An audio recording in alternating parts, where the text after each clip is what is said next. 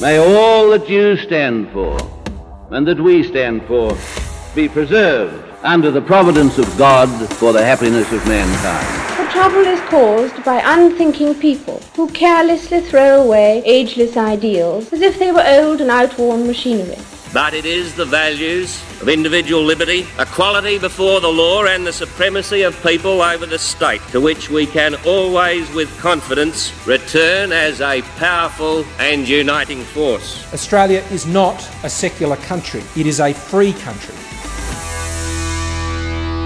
Disproportionate Progressive Preening by James Macpherson. Thank God for the Israeli Palestinian conflict, without which progressives in the West would not have the opportunity for moral preening from a safe distance and at somebody else's expense. As terrorists in Gaza launched thousands of rockets at Jews this month, promoting a swift and brutal response from the Israeli Defense Force, our enlightened progressives did not miss the chance to parade their superior virtue. From the safety of their inner city cafes in London, Paris, and Sydney, a million miles from the terror in Tel Aviv, where Jews huddled in bomb shelters as Hamas rained down missiles upon them, our progressives opined about limiting the response of those attacked to what they would consider proportionate. Come on, say it slowly with me. Proportionate. How easily it rolls off the tongue from a coffee shop in London or from an ABC studio in Ultimo. If Hamas kills three Jews, it would be appropriate for the Israeli Defense Force to kill one terrorist and, if they must, two Palestinians being used as human shields.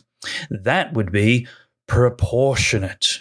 Or, for example, if Hamas kill 50 Jews, then presumably it would be permissible for the IDF to kill seven Hamas thugs cowering behind 43 human shields.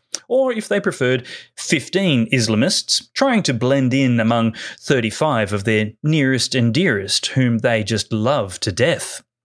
The numbers probably don't need to be exact, but you get the idea. Now, of course, our moral betters likely understand that it is difficult for the IDF to limit casualties on the other side since, as we have already said, the other side purposely hides among civilians. And this results in a lopsided scorecard. The problem, though, is easily rectified with just a little creative thinking from the Jews. If the number of kills starts to become a little too uneven in favour of Israel, the Jews could simply switch off their missile defense system enough until enough of them are killed by Hamas for the death toll to even itself out. And then we would have proportionality, which, according to our cultural elites, whose only pressing concern is that sea levels might rise a fraction at some point more than 100 years from now, would be a very good result for all concerned in the Middle East.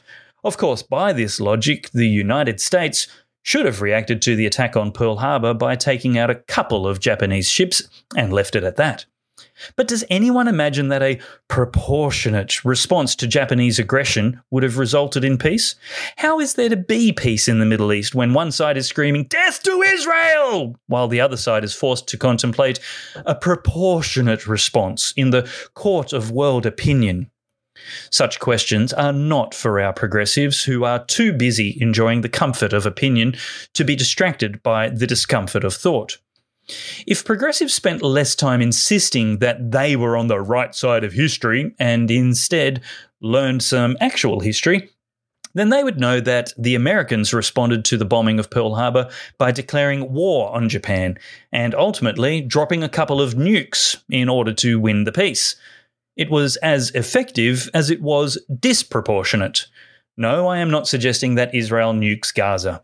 I am most certainly suggesting that our cultural elites don't care a bit about what is or is not effective in the Middle East.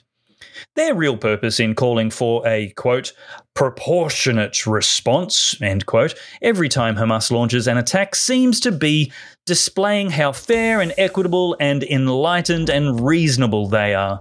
Not from a bomb shelter in Israel where they cower with their family, but from the safety of the progressive West, where they are cheered on by Twitter.